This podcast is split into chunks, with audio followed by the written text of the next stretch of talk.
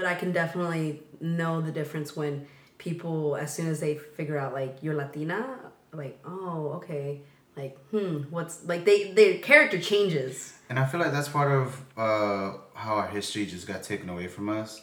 How there's not really a lot of known history on like who we are. Mm-hmm. So people look at us like, what did you guys do? It's like we actually did a lot. Yeah. It's just it, it was never told in a very broad way.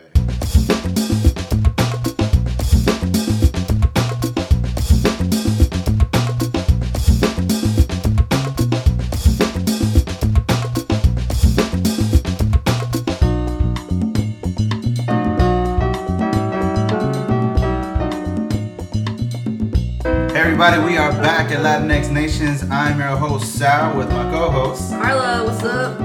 So I'm so glad to hear everyone's back. I'm loving the feedback from past episodes, and I hope you guys continue it. We have our guest here, Matthew Torres. He's gonna be giving us shout outs, and we're gonna dive into what he's all about, and hopefully we find something interesting about him. Hopefully, we'll, we'll see. Um, all right, so shout outs for me. I, I love coffee, so um, there's an amazing Latino coffee shop called Confidential Coffee in Long Beach. So shout out to them. They're doing some dope like Cafe de Olla. Um, shout out to um, Primera Taza in downtown LA. Um, their new um, little coffee shops called um, Cafe, and um, Chewy's doing amazing things like importing only roasted coffee from um, Guadalajara. Um, so if you want to like focus on like Latino coffee, those two guys, um, those two coffee shops are doing like amazing thing that are um, real like Latinx centric. Do you know when uh confidential confidential is it? When do they open? Uh, no, they're already open. They're the ones that we we did the um, the Oh, workshop oh. at. So, okay. Yeah. Co- Collabral, Collabral Coffee. They're- Collaborative. Collaborative. Yeah, Yeah, they with open. uh, Ron, right? Yeah, um, I, I think like probably within the next two months. I'm excited Yeah, yeah. Yeah, he's He's up in Lakewood or like Lakewood. What is what's that area? What's above Lakewood?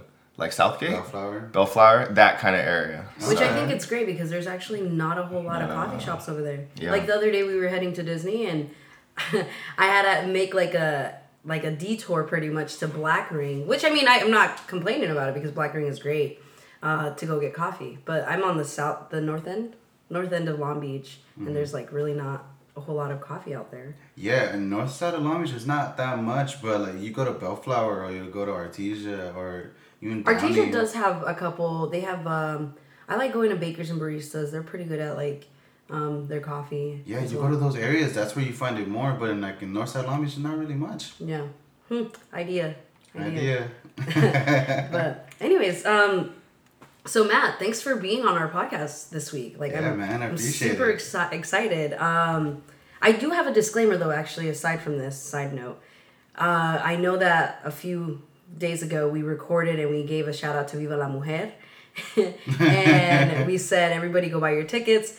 And obviously, we're posting the episode after the event. So, guys, I'm sorry for doing that. My bad. My bad. we we tend to do that a I couple forgot times. who said it, but It was probably me, honestly. That's probably me. I But know. um, anyways, so um, so Matt, tell us a little bit about yourself. Yeah. Uh, well, thank you so much for having me. Honestly, it's like we, we met uh, at the cupping event, you, Yeah. uh, Sal and I, and then we've met at a women's event last year. Mm-hmm. And uh, I just love what you guys are doing, and you guys invited me on. So, um, and it's dope because like you guys really are portable. We're doing this in my house, I which know, is how like awesome. like I feel very comfortable. Good, like good. I've done a few podcasts before in other locations, Mm-hmm. and it's like, oh man, like it's not my space. So Yeah. thank you for coming. So. Oh, of course. Um, yeah, so uh, who who am I? Uh, so um, so I I grew up in San Pedro. Um, I grew up like in the '90s, uh, and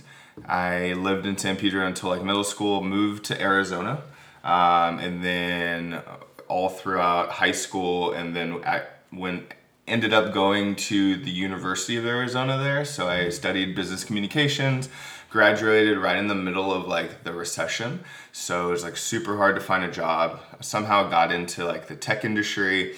And being in the tech industry, it's mostly white. Um, so um, it was just kind of like navigating all of this like identity and being a person of color at in a boardroom that is probably 90% white, 5% Asian, and then the other 5% like people of other nationalities, Latino, Black, um, things like that. So, um, yeah, and uh, I, got, I got really into coffee like five, six years ago, and then started a coffee club, uh, and that's how we met. Yeah. And yeah, so and now I've been living in Long Beach for the past seven, eight years or so. I got married. It'll be two years in October. And we have a rad dog called Yeah, Bronson that you guys just met. Yeah. ah, super cute, super cute. Super friendly too. Yeah. I appreciate that. Yeah. Yeah. So what's what sparked the coffee desire? Um, Starbucks. I mean, okay, no, Starbucks has its place. Sorry, sorry. I just had to. I just had to. You know what? Like in high school, college, I worked um, at like a retail store, um, and I would go to Starbucks for frappuccinos. See? But I wouldn't think like coffee. Yeah. I would think milkshake. Like it was like, oh, it's Oh, really okay. sweet. and- Same. Yeah. So I would go there and then get these massive drinks that were probably like a hundred grams of sugar. It's now a that I'm lot of thinking sugar. about, yeah. Ugh, They yeah. were delicious. They Uh, are.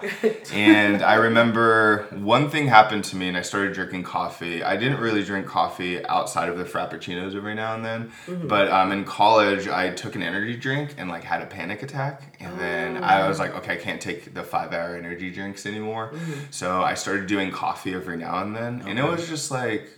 Uh, I would say like gas station coffee, where you, like a bunch of like hazelnut cr- and, and, like cream and stuff, and Yeah, um, and then I started working um, in the tech industry, and uh, they always had coffee. And like, I saw everyone in the office drink coffee. So I'm like, I guess this is like a morning thing. So I would start drinking it, and most of it was like pods and like real basic coffee. But the, the moment where I really dove into coffee was. I went to a local shop um, down the street from here called Lord Windsor, and I tried their cold brew for the first time, and they like told me it was from Kenya, and I was like really intimidated to order, and I like felt really out of place. But so like I got the bottle of cold brew and went home and then tried it because I just like didn't feel comfortable in the space, and um, and I tried it and it had a lot of flavors and then that was like my experience where like I just wanted to drink more of this mm. special kind of coffee. Yeah. So it started there and then it was like a rabbit hole. Yeah. After that. so It really is. It's, Yeah. it's especially cold brew. Oh my god, I drink that so much when cold brew was becoming so popular. Yeah. I can't drink it anymore. Oh, I remember, I can't drink yeah. it. Like I, I get like, I don't know. Like I guess the closest feeling to what like vertigo would be like. I'll have like a couple sips and I'll be like, oh my god, I can't even like sit still or I can't even like see straight. Like I can't. And I love it. I love it, but it's like I can't have it. It's crazy. Yeah. So, um, what was the environment growing up? Like, you, what are your what's your ethnicity? Yeah, so um, I'm Mexican. I grew up, I'm third generation on both sides, so I'm pretty far removed from uh, from like my Mexican roots. It was very much so my dad and mom's generation like assimilated a lot. So like they were growing up in like the 60s and 70s and listening to the Doors and Jimi Hendrix and like not so much like cumbias and like Latin merengue and uh, like things like like most like Latinos like would grow up listening to. Um, so when I was born, it was mostly like 90s hip hop and like um, terrible 80s music and things along those lines. And I didn't really grow up with like a lot of, um, I would say like cultural identity really honed in. It was mostly like I would get that when I would go visit my grandma. My grandma um, is from Zacatecas. And she, Same. oh really? Yeah. Oh, nice. Um, she migrated here, and she has a crazy story where her like parents were gypsies, and Oh, then they like gave her away to the sister that was a nun, and she like took her cousin's identity. It honestly should be a movie, but she came over here um, when she was like 16. She met my grandfather. Um, she worked at the canneries. There used to be like tuna canneries in San Pedro, and then my grandfather got a job as a linesman. So essentially, like a longshoreman, like tying up um, ships and stuff um, when they like would dock. So, uh, but I would get most of my what I would say like my introduction to who I am as uh, a Mexican man um, from her, just because it would be like always like pinto beans on the stove. She would make harina like tortillas, like like chorizo every morning. like it was like that. I was like, I love this. And then my other grandma was more like Betty Crocker. Like she would cook everything from scratch, bake things, but not so much like like traditional dishes, more Americanized. So it was like Okay. very interesting. But um, Wow, so you got both sides. yeah, yeah, and um, but I they didn't like my parents didn't speak Spanish like growing up, so I've al- and I grew up with I would say like my early years majority white people, so that really shaped of like how I talk today and how I inflect and like all of the like the the early years was that, and then I moved to Arizona, and then most of my friends were Latino, some white, but like um, African American, and um, and then from there, I like I was like, oh man, like my homie's like always making fun of me, calling me a coconut because um, brown on the outside, white on the inside. So like, what does this mean? So in college, I really like dove into like who I am and took like Latino studies classes and things like that. The University of Arizona was like a good place to learn those roots. Oh, Yeah. nice. Um, what did you uh, like discover when you were going into those classes? Like, what was it? Something that got you hooked? Um, I, I think like it really made me take a step back and look at like who I am like from the inside out, not the outside in.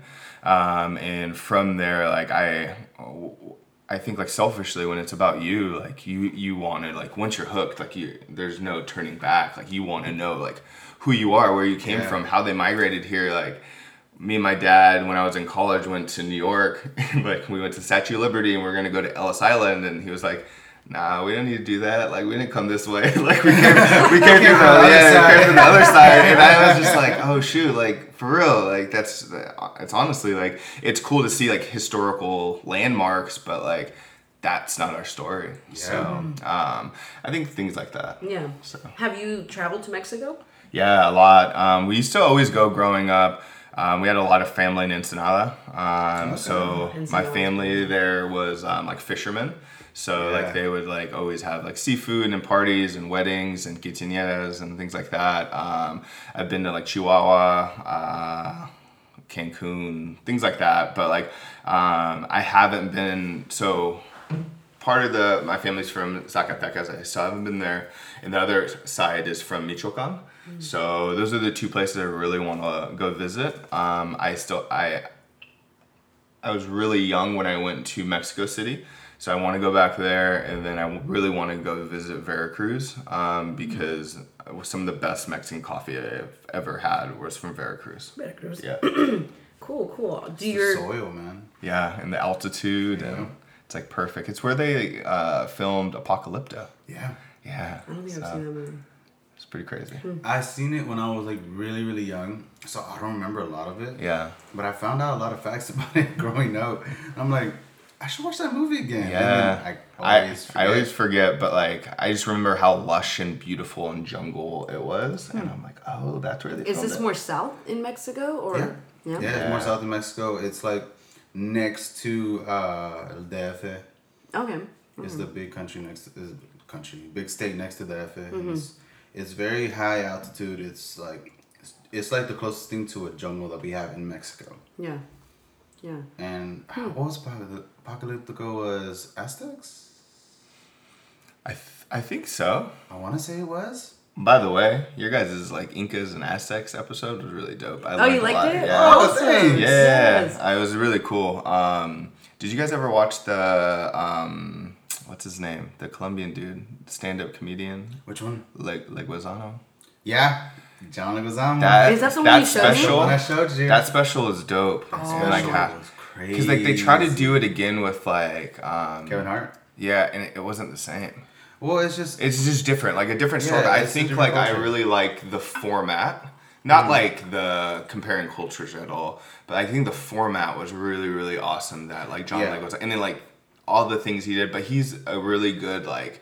He's really good at nonverbal um, acting. It's like he Yeah. like uses a lot. It dances really well. He's just like Yeah. I, I'm Yeah. a big fan. I think And- it, it made me cry, honestly. Yeah, yeah, it made me to cry. Yeah, it I just didn't like know all of that. yeah it just like blew my mind of i mean i'm not mexican but or what is he he's puerto rican He's and Colombian. colombian, Colombian, oh yeah. you know i'm like n- none of that but like as in the latin culture it was just like it kind of like sucked me in i'm like oh my god like there's so much more to all our ancestors you know but we just like as time goes on it just it's been it's being erased as Oh, if we don't pay attention to it which is sad Yeah. It is sad, and that's why I'm so glad that he did that uh, as one of his specials. And how Kevin Hart did it, he did it in a very comedic way. He did it in his way, and I really appreciate that. And uh, for me, it's something that I've been hearing since I was young. Mm-hmm. Go- Throughout school, I learned a lot more about Black history than I did about my own. Mm-hmm. So, seeing that, I'm glad that he's bringing that to a newer generation, to mm-hmm. ensuring that hey, you're gonna learn about your history. You're gonna learn about what this country did, and good or bad, because you learn from it. That's what I love about history. But what I did love about John Leguizamo is his format, like you said, and how he just made it really personal. Oh, yeah. Where he involved the story with his son, and then he included it throughout the whole thing. It Mm-hmm. was just, it was wonderful to tie it all together. Yeah, I, I think like he essentially like played three roles in that without like distinctly saying he was playing three roles. He mm-hmm. played like a professor, he played a stand-up comedian, and then he played a father. Yeah. And he went through those roles like easily. And I was just like, man, that like takes a lot of talent and a lot of like strategy to like think about all those things.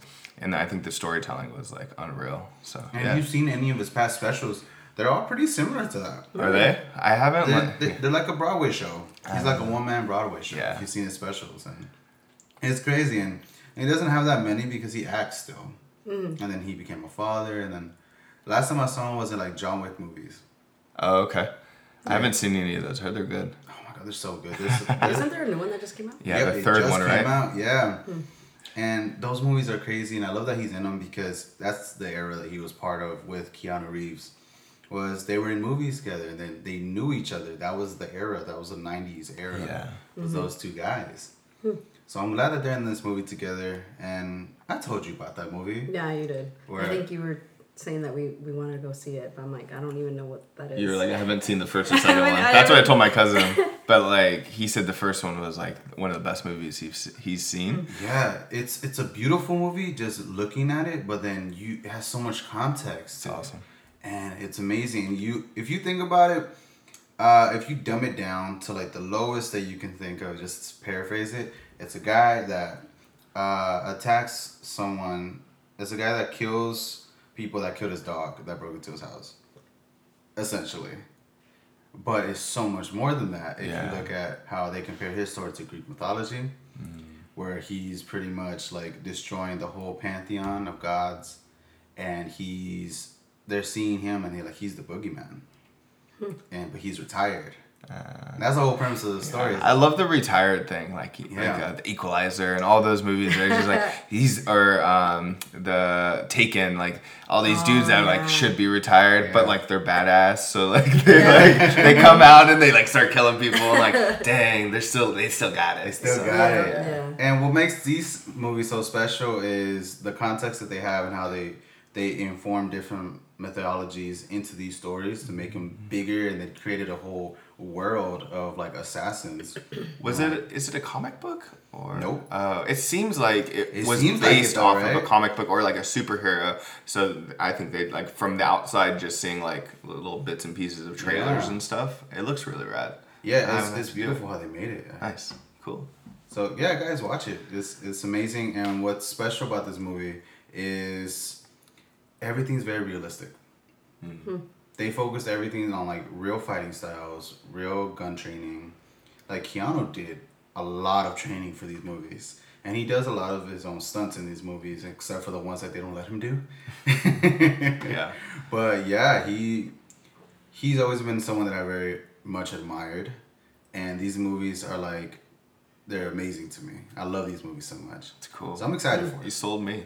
Hey, Yeah. So movie marathon tomorrow. I have the day off. Hell yeah. Hey, I'm not working until like Wednesday, and that's gonna be terrible. Perfect. Perfect. Matt, you're in. Let's do it. Let's do it. um, cool, cool. So, going back to our topic, because I know we kind of got onto like movies there.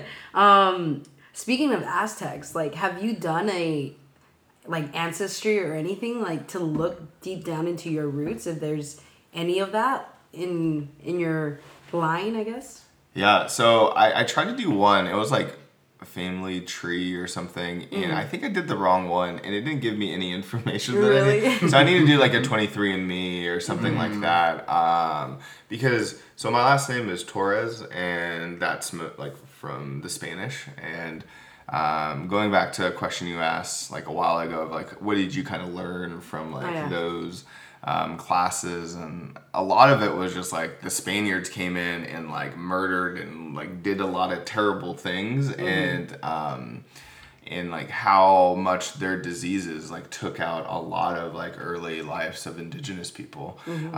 Um, so i I'm pretty fair skin, um, so I would say I'm probably majority Spanish descent, but it would be interesting to see. Yeah. Um, and because like my grandfather on my dad's side would always say like we have um, like Apache in us, and and then on my mom's side they would say like oh like there's like Aztecs, and like my grandfather on that side rode with. Um, What's the dude that was like a revolutionary? Oh, is it Zapata? Yeah. Yep. So and they have like a picture with him like on a horseback. No way. So Oh my god. so I was that's just like, whoa, that's dope. So That's crazy. it's like Yeah. there's so much to dig into. yeah. Mm-hmm. So yeah. Yeah, that's, That's crazy. crazy. Yeah, yeah. That's a badass picture to have. For in your sure. family. It's serious. um, do you have any of like still of your, your family like elders that you stay connected and you have like these deep down conversations about? Yeah, it's it's my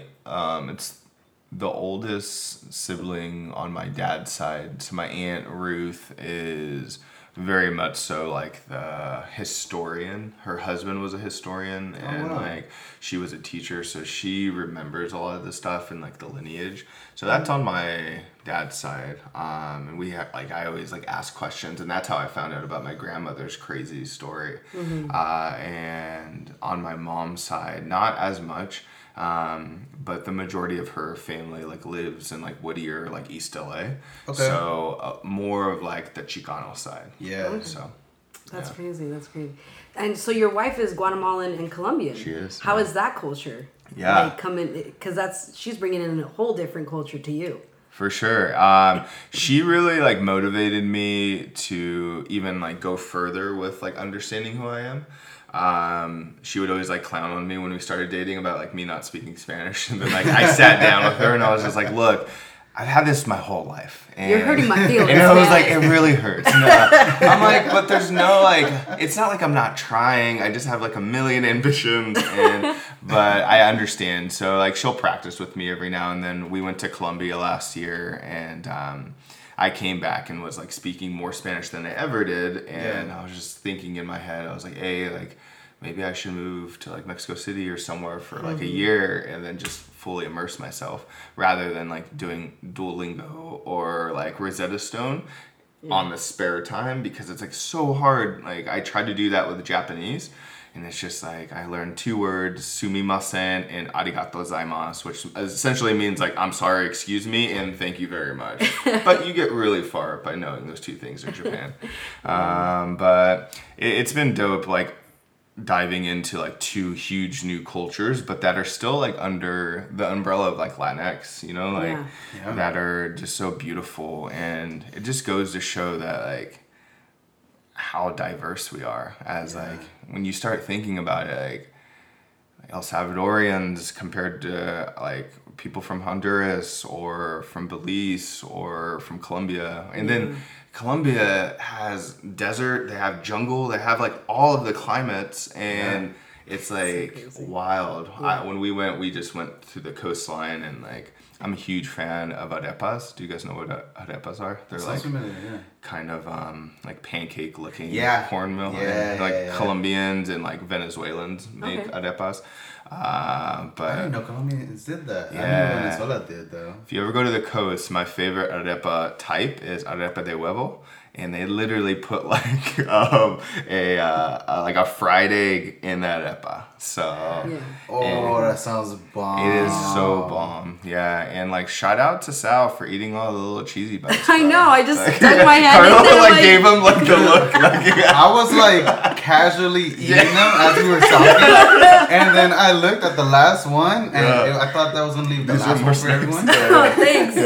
I was gonna leave the last one for Oh. whoever wanted it, but apparently they were joined together. oh, that means you have to take them. So I'm like, okay, it was fate. yeah, yeah, yeah, yeah. It's all right. So you saved me It's okay. I'll like I'll what, you- like a couple calories right I'll, there. I'll buy you breakfast. Okay. Thank you. Yes. You, everybody heard that. Yeah, it's a guilt. It Yeah. usually plays the biggest role. That's how you get me to do anything. Yeah. um, that's that's awesome though. Um, we just recently interviewed uh, a young girl from North Carolina, and she is a senior, uh, about to graduate. She was doing uh, High school or college? High school. Oh wow. Yeah, and so we found her on social media because she started following our page, and Yeah. I was really intrigued by her page. She was doing a project on pretty much on immigration, and she's been in the U.S. for four years. And um, for those that listen to our podcast, the last episode, she we pretty much talk about that. But um, something that I thought was really interesting, she said was when she came to the U.S. because I asked her what is one of the things that I think caught her off guard or that she like Oh, that you that you Learned. uh, learned here that you wouldn't have learned while you were in Mexico. Yeah. Um, and she said that how diverse we are, how many, like, how diverse we are. And not only that, but how open minded we are in a way. Like, there's so many different perspectives, you know, and, and I could see that. I could definitely understand that um, going to Guatemala, like, all my family sees everything a certain way.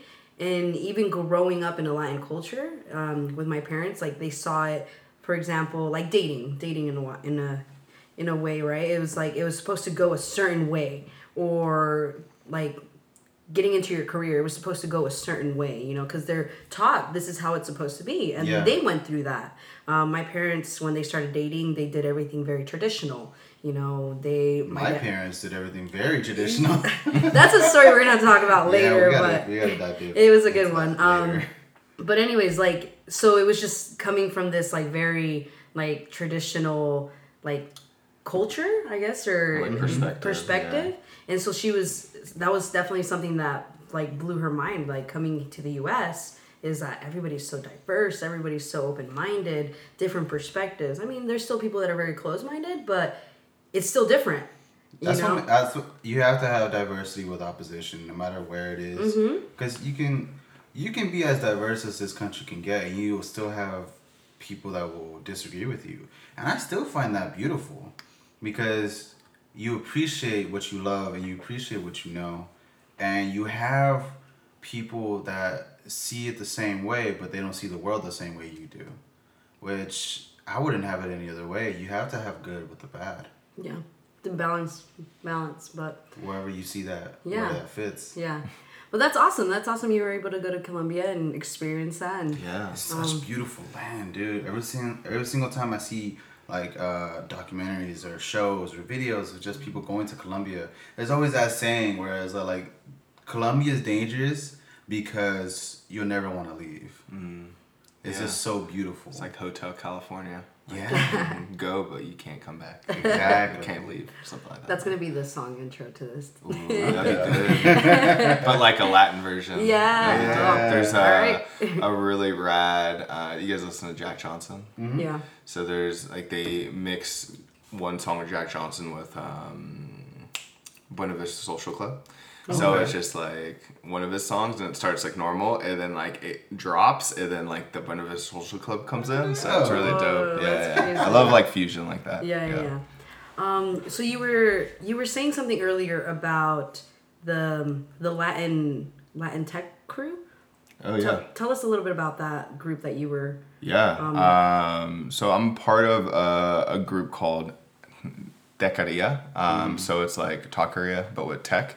So essentially, it's like uh, Latinos in the U.S. or actually around the world. There's a lot of people from like different countries, but um, the one common thing is like Latinx within the tech community. Yeah. So uh, it started in San Francisco, uh, like a couple guys working in Silicon Valley, and then they launched one in LA. And then right when they launched, I went to like the first event, which was at Google in Venice, and uh, it was just cool to see like, oh man, like there's other people like in the tech industry that looks like me, and they're Yeah. brown, and like it's, it's really cool. So um, it's been awesome, like connecting with like people that are like here on a green card or here illegally or here for multiple generations like myself but we have that common ground but we all know that there's a barrier to get into having these like high-end tech jobs so um, we just try to like help out and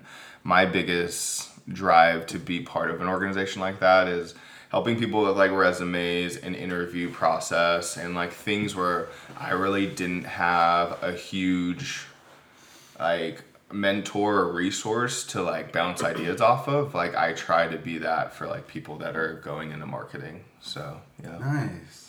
Yeah, I don't think we get that enough. Like I know growing up, it's like I didn't have that mentor to like really like okay, how do I do college? Yeah. Like should I get a student loan or should I not? You know, Yeah. when there's hundreds and hundreds of scholarships out there. Like I'm not like badging on loans, but just like that's one of the things that I definitely regret. I was like, man, I could have like applied for so many other opportunities, and I think that's what pushed me to like let my sister like, hey, like you gotta go like if you want to go to college go to college just know like there's opportunities to apply for and being open-minded about it being that mentor that i didn't have. So it, it's interesting to see that like that's a, a regular thing. I mean not as far as i see in the latin culture but i don't know if it's an, also another thing like without outside of the latin culture you know? Um that's interesting. That's that's really I'm glad that now universities are giving people from a minority area a more of a chance to get in to colleges. Even though it's still very hard to get into colleges, there's still some where like if they see in your admissions that you're from uh, a certain ancestry, like oh you're Hispanic or you're or you're like an islander or you're something like that, then some colleges see that as an incentive to get in.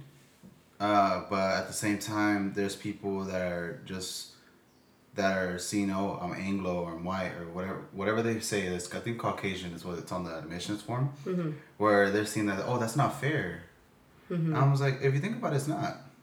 But But what, No what else is- is not one like is fair is just like the privilege they have that Yeah. they might be aware or not be aware of, uh, and especially if they're a man. So Yeah. it's just like, mm-hmm. like there's privilege to being white. Yeah. You know, like you probably have. You probably own a house. You probably live in a little bit better part of the city. You know, like there's all of a these. mentor Yeah, you had parents that went to college for sure. or you have people that just treat you better. yeah. Yeah. So it's, yeah. I think it's like It's little things that I feel like uh, some white people don't notice, and they don't realize that they take advantage of. That like even me, I look white as day, and uh, some people still notice that I'm Hispanic, and I want them to because that's part of who I am.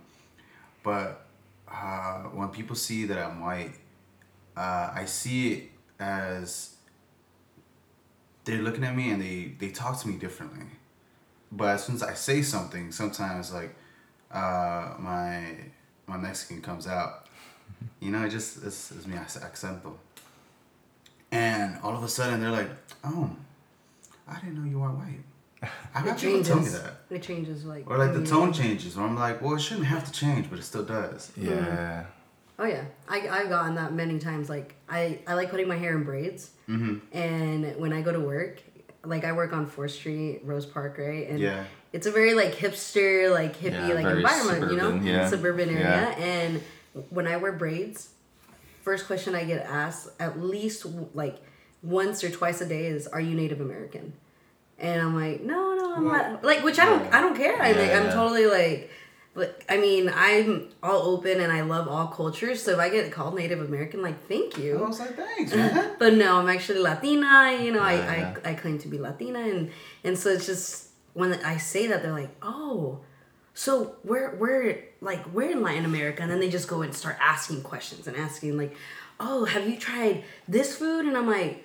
Am I like now a professional at like food? I know, yeah. Like, Yeah. You know, it's like just because I'm Latina doesn't mean I'm like this and this and that, you know, or I know all about this. And it's like, which I understand their curiosity. Like, it's totally, like, I know I've, like, guilty as charged, I've done stuff like that too. It's like, Yeah. oh, you're from from Europe? Uh, how's the coffee over there? Is it really just like espresso or things like, you know, Yeah. whatever. So it's like, I claim to do stuff like that too.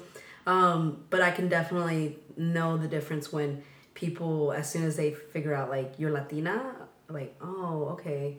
Like, hmm, what's, like, they, their character changes. And I feel like that's part of uh, how our history just got taken away from us. How there's not really a lot of known history on like who we are. Mm-hmm. So people look at us like, what did you guys do?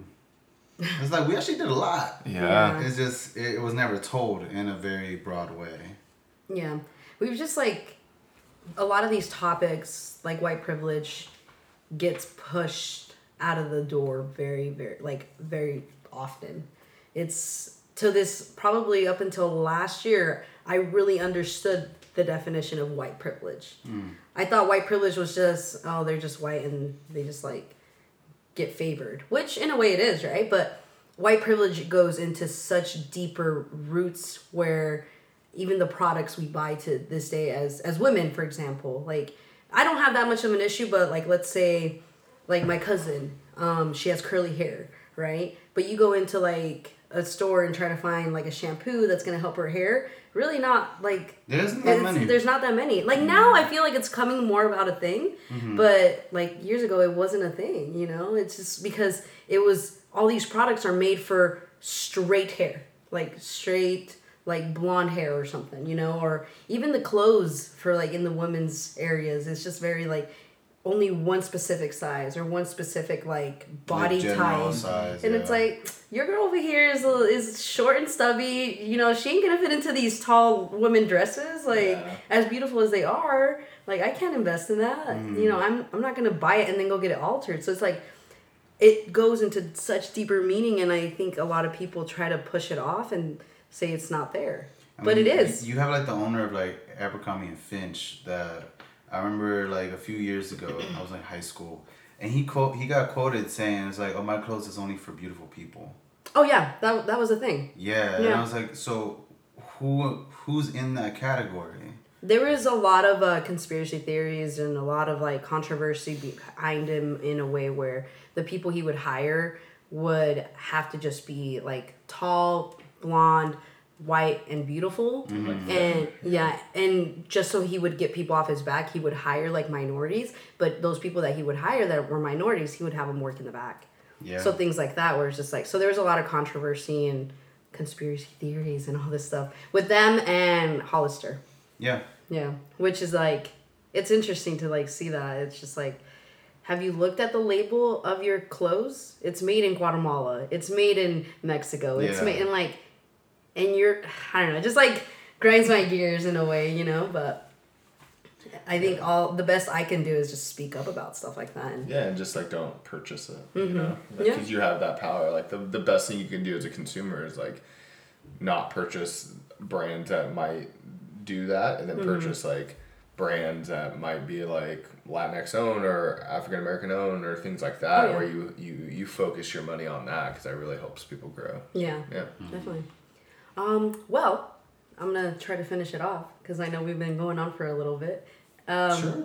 But last question, Matt. Okay. What are some future goals you have with Long Beach Coffee Club, with uh, family, with work, just in general, I guess?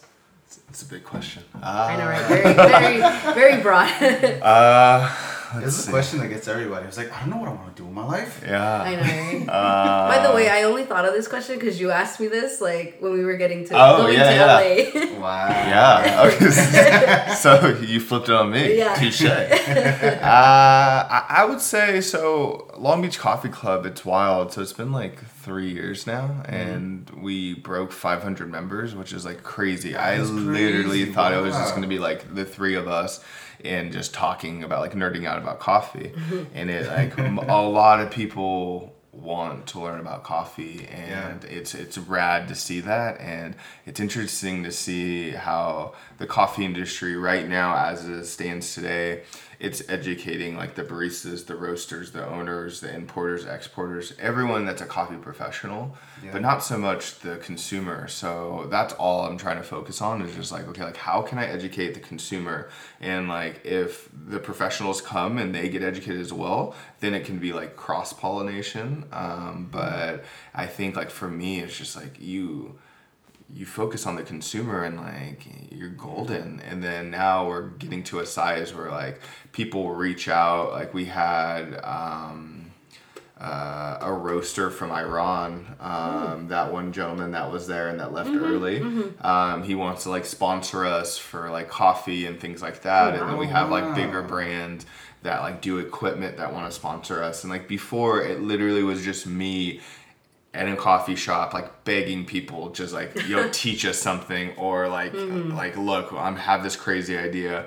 So um, it's it's really awesome. So i think like future goals with long beach coffee club um, it's based off of meetup. So that's really important to me because like engaging in person is just so much so much I, I think like more beneficial than engaging online um, that I've seen. Um, and a lot of people come with differences. Like there'll be somebody that's super conservative and somebody that's like super liberal and then somebody that is gay and then somebody that's like really really christian that might like not agree with that but like um, they come over for coffee and then they like for me i try to be like like like you leave everything at the door like everyone like loves everyone here. Like we're here just to like Yeah. just like focus on coffee and like how we are connected as humans. So um, i think like focusing on that um, and then let's see i don't know. Like i want to go to origin more and for coffee so i want to like going to origin essentially means like going to where the coffee is grown. And then connecting with farmers like carla's done numerous times. I've only done it in costa rica so i want to go to mexico because that's my roots. Um, and then colombia guatemala and then somehow make my way to africa. But that's like probably like three or four years down the road. I had a lot of fun recording that day. Which one? When The cupping? cupping session. Oh yeah. I had a lot of fun just like being behind the camera and just trying to get. You're more than shots. welcome to come anytime you want. Like, yeah, Cool.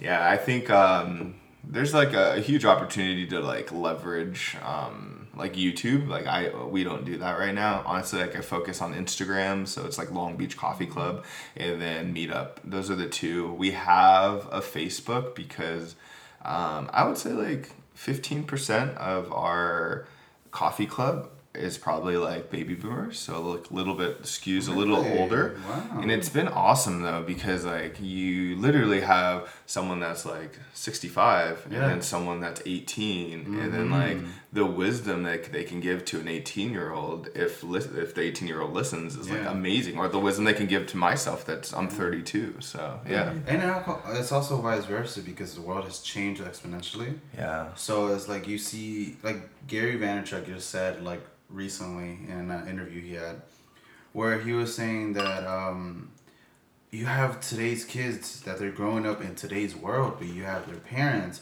that are trying to tell them about how things were before, where it doesn't work that way anymore. yeah Where things change every ten years, now the kids have to adapt, but the parents are still like seeing things from how they grew up, and they're Yeah. basing things off of experience. But it's like adaptability is what you really want to teach kids. So I feel like coffee is a good way to like merge that together. Yeah, and it goes like both ways. Like, yeah, because I feel like every generation can teach every other generation, right? Yeah. So you have like Gen Y that's like the newest generation, um, and then like I'm a millennial, Yeah. and then there's like Gen X. That's probably like I think like 38 to probably like 48, and then baby boomers that are older. So like I think we all like have been we have our downsides, but we all have like what we do pretty well, you know, Yeah. and like um, and just teach each other. So uh, I. Th- I haven't locked it in yet, but there's a, uh, a Senate race going on in District 33, which is Long Beach up to, I think, Huntington Park. And it's June 4th. So I don't know when this will be released. When will this be released?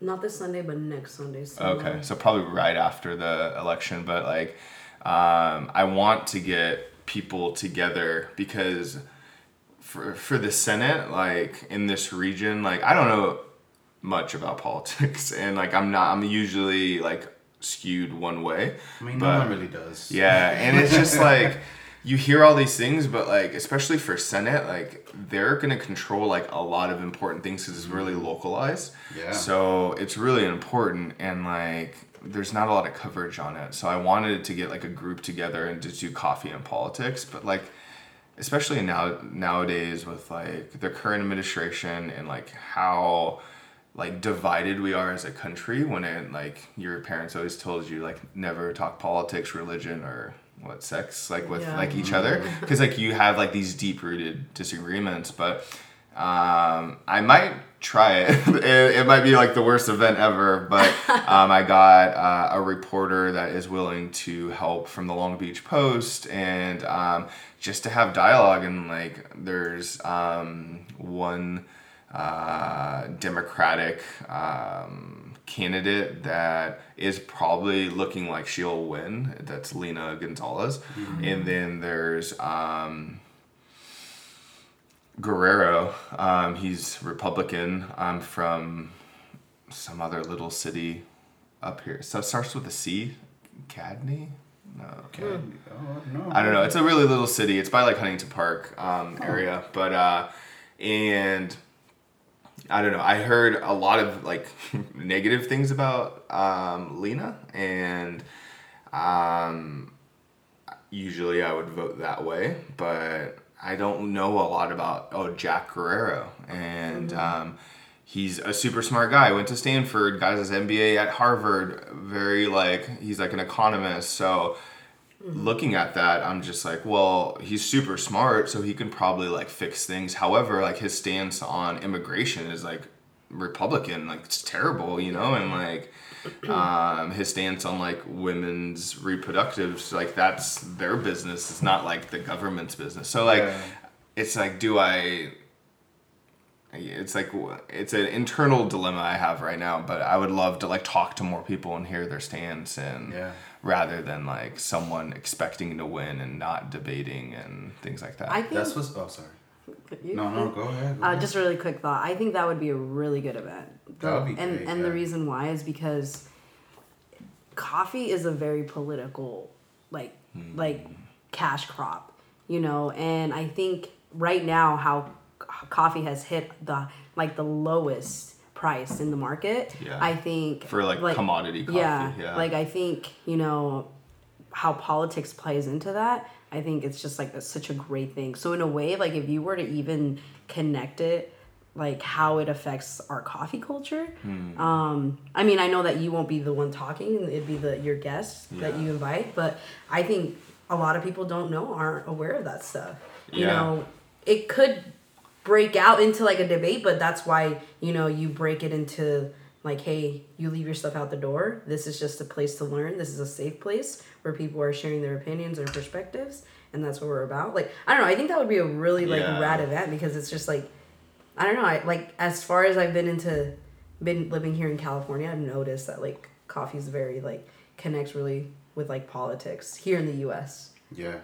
it's it's crazy how like it really does connect Yeah, and I think um, so. I'm reading a book called How to Gather, and it's amazing. It's like this woman that's like interviewed a bunch of people that like host gatherings, and it's just like how to get people together and um, to gather with purpose and to gather appropriately and with purpose like there's risk and it really pushed me to like okay like it could ruin the long beach coffee club in a sense if like something goes like viral or something bad happens you know and like the coffee and politics. But like at the end of the day like we have the right to gather. We have the right to like have our opinions but like i want to do it in a respectful way.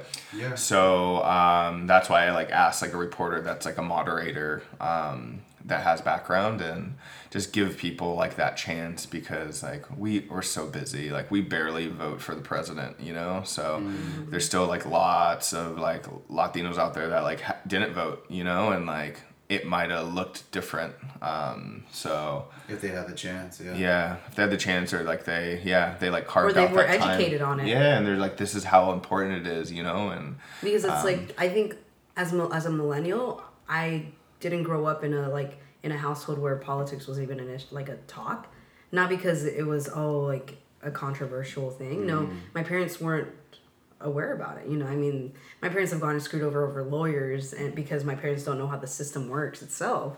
Yeah. And so, as simple as that, it's just like they being educated like wasn't a thing. You know, like it wasn't a an, a topic that was brought up on our house. Yeah. And so I think if we were to I don't know, just like I think it'd be a really good event to like be educated in that because then that pushes yeah voters, um, whether it's millennials or older generations. You know, it's it pushes them like oh okay so that's what like Republican and Democrats mean. Yeah, you know, as simple yeah. as that. For sure. Because like I said, like I wasn't very educated on that up until like even in high school, like being a Latina, like it wasn't even a, even though we learned about it, it wasn't something I could have really grasp yeah, because it wasn't like not necessarily dumbed down. It just wasn't put in in my perspective or in like the culture that I grew up in. You know. Mm-hmm. yeah. I like uh, one of my favorite podcasts is like Latino USA. Do you guys watch that?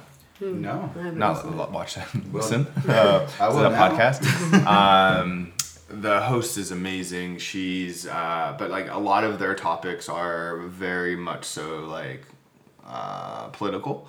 And then they do um, exposes on like artists like Fat Joe. Remember like the rapper Fat Yeah, Joe? And it's like he talked about like how depressed he was when like Big Pun died and like all of these things because they were really close and um, and like not there's like this stigma in I think all culture, but specifically in a Latino culture that like men can't be depressed. Like that's not an option for Yeah. us. So That's a um, whole other episode I want to get into. It's- That's it's a well, we slightly one, yeah. talked about that in the machismo. In the machismo episode. one, yeah. yeah, but like that and like even like anxiety and like all of these things where like they exist, you know, and like you can call it whatever you want to call it, but like um and he like opened up about that so i'd hi- highly recommend that but Oh, Latino um, USA? latino usa Oh, it's okay. dope. It's like a npr podcast. Um, so yeah leonella like listens to it all the time and she'll like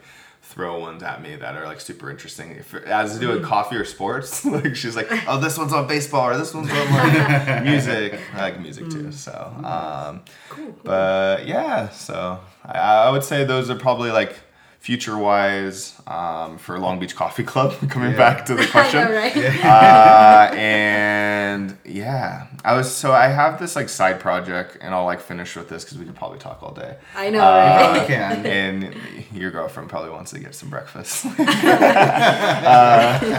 uh, but I, I would say there, I have this side project, and it's called Lore. Um, and I haven't really done a ton with it, but essentially it's like where coffee and culture intersect. So think about like um, Anthony Bourdain, um, like May he rest in um, yeah, huge influence. Um, just how I look at culture, but like how he did food and culture and traveled around, and then doing that with coffee. So like I know like Oh, Cubans do like dope things with like espresso, Yeah. and they use like chicory in their coffee, and then Vietnamese like the not even only Latinx, just like all over the world. So Yeah. Ethiopian coffee ceremonies to um, Colombian, they serve coffee a specific way on the streets in like little carts, like all hours of the day. So Oh, wow. um, all of these little like stories. So Mm-hmm. um, yeah, so that's probably that's what I want to get into figuring out okay like how can I have the Long Beach Coffee Club like self-sustaining and Yeah. still going